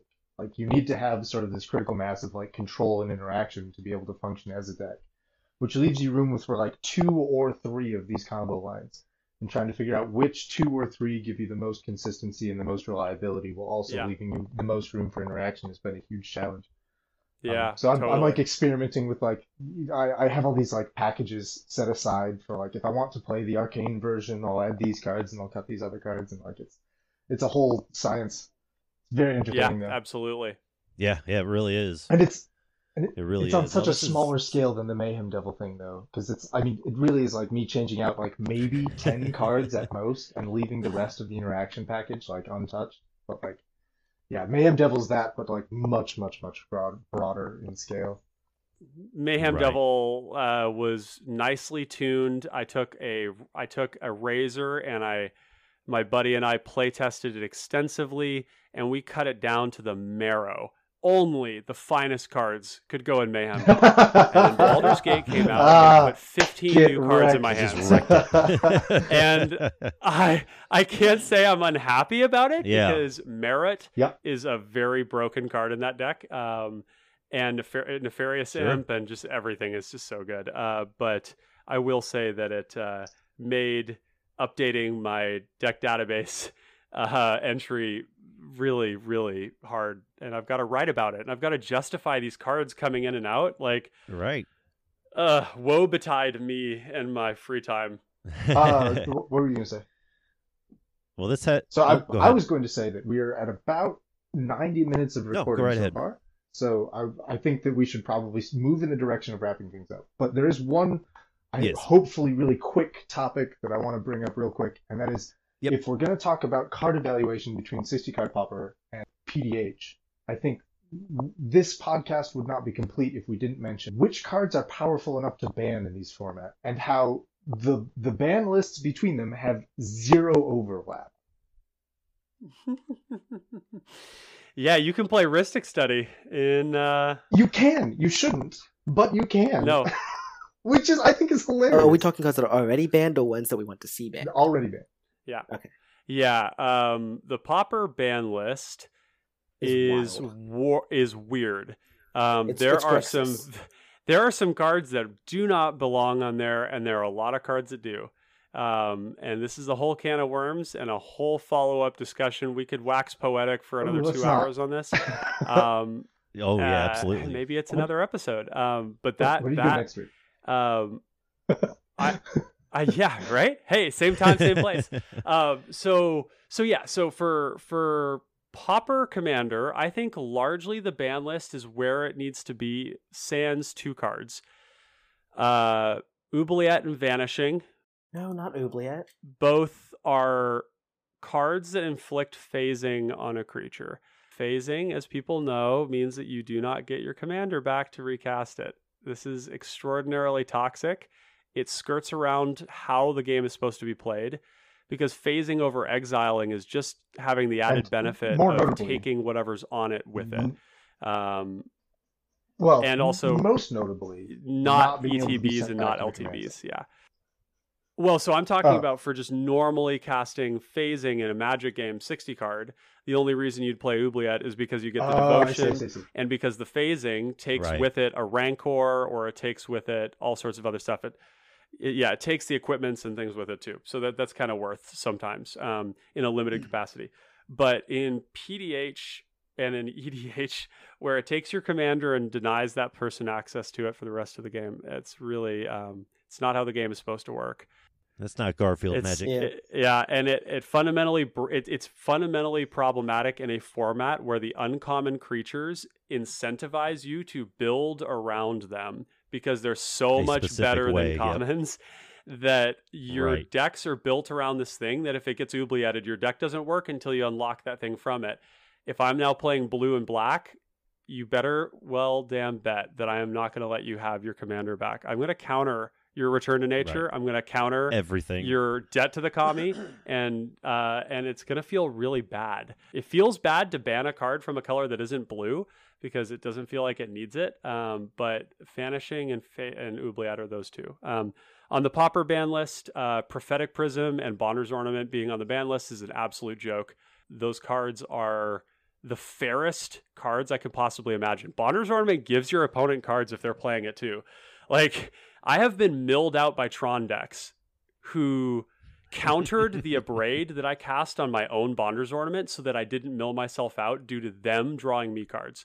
They let me have the Monarch, and then they just milled me out with Bonder's Ornament. When I went to stop them, they countered my abrade, so I couldn't kill my own Bonder's Ornament. Um, That's wild. it's wild, right? And Bonder's Ornament's perfectly fine card. The issue is not Bonder's Ornament, it's Tron. Urza lands have always been a cancer on most formats they've been in. One plus one plus one does not equal seven. I've been I've been to math math class at times, yeah. and it's just it's just awful. So I think we could, if we if the cards that ought to be on there is Bonder's Ornament, uh, it should be taken off. Um, Prophetic Prism is not the problem with Affinity. Um, Right. This So, this I don't know. this has turned It's into a much This is a- bigger this is a discussion, bigger than, I, than I intended. Yeah, I think wanna- that Yeah, this the, is a the quick point I was just trying to multi-pod make is episode podcast. the current PDH Yeah, fan yeah. is exactly two Yeah. cards. It is Rhystic Study and Mystic Remora.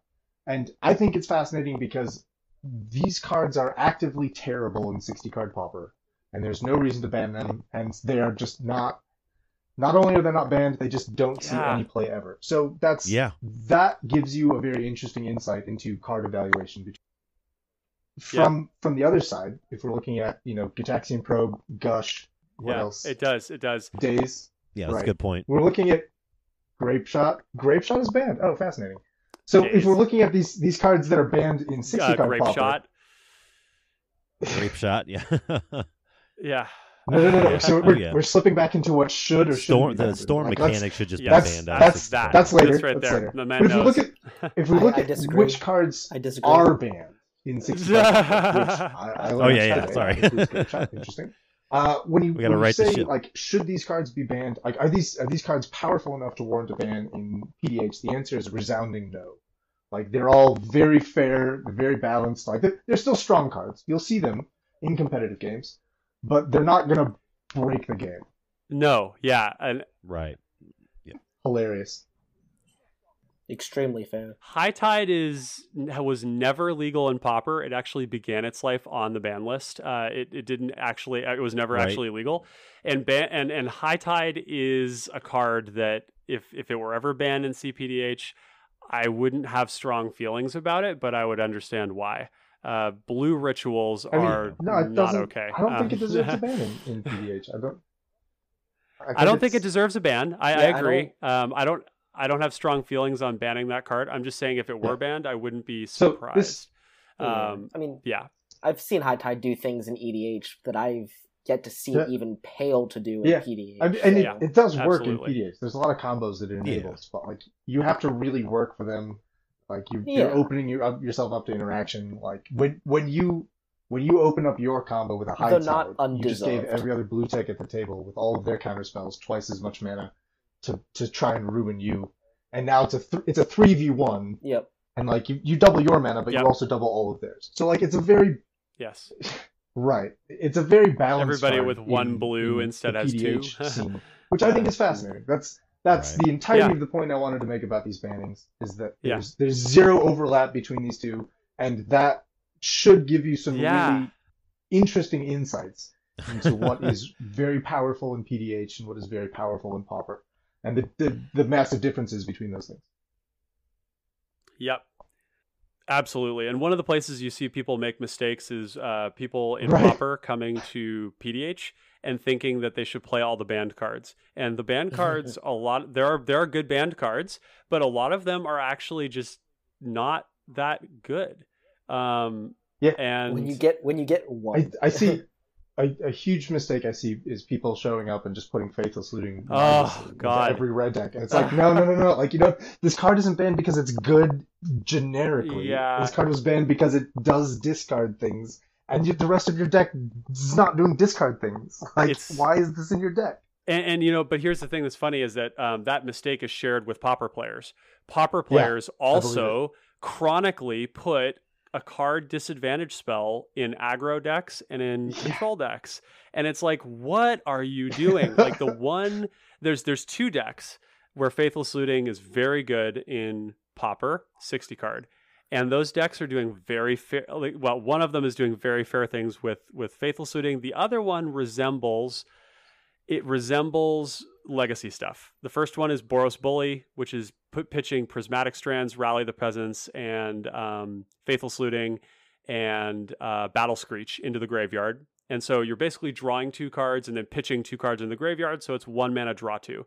That's when Faithful Looting is at its best, right? The other time it's at its best is when it efficiently puts big things in the graveyard to bring back with a reanimation spell. And that's basically it. Like, uh, and, and it's just not it's not an insane card. It doesn't warrant inclusion in most red decks, um, you know, and and uh, a lot of people make that mistake.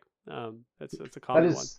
Uh, that is so yeah, yeah. all I wanted to add to the uh, to the, the the slow sort of wrap up Yeah. of the already very long uh, 20 episode minutes I know, right?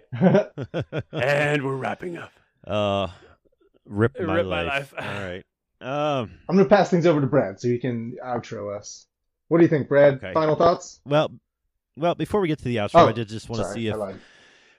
No, you're good. I met Ryan, like I said earlier, through the Discord. Um, and like every week or every couple days, it seemed like he was posting huge, you know, pictures from your LGS, all these people playing. Your your local meta had great numbers, great diversity of decks, and all that sort of stuff. And that's one thing I tried to get off the ground here at my local shop before, obviously, the world caught on fire. Mhm. But I just wondering if you know you, you seem to have maintained that, if not helped it even grow in the last couple years. I I just wonder if you had any sort of tips, you know, for listeners, any any sort of quick tips about starting a community, fostering it. You know, it could be sixty card pauper, it could be PDH, either one. You know, working with your shop to promote it. that sort of. Absolutely. And I'm actually going to give you all a little sneak peek on um, a manifesto I will be writing on this or a recipe uh, that I'm going to be writing on this at some point uh, with the new channel that I'm starting. And um, I have some Awesome. great advice from the trenches on how to do this um, because I've been at it for seven years now. And I've only missed, I think, six or seven weeks uh, through that time.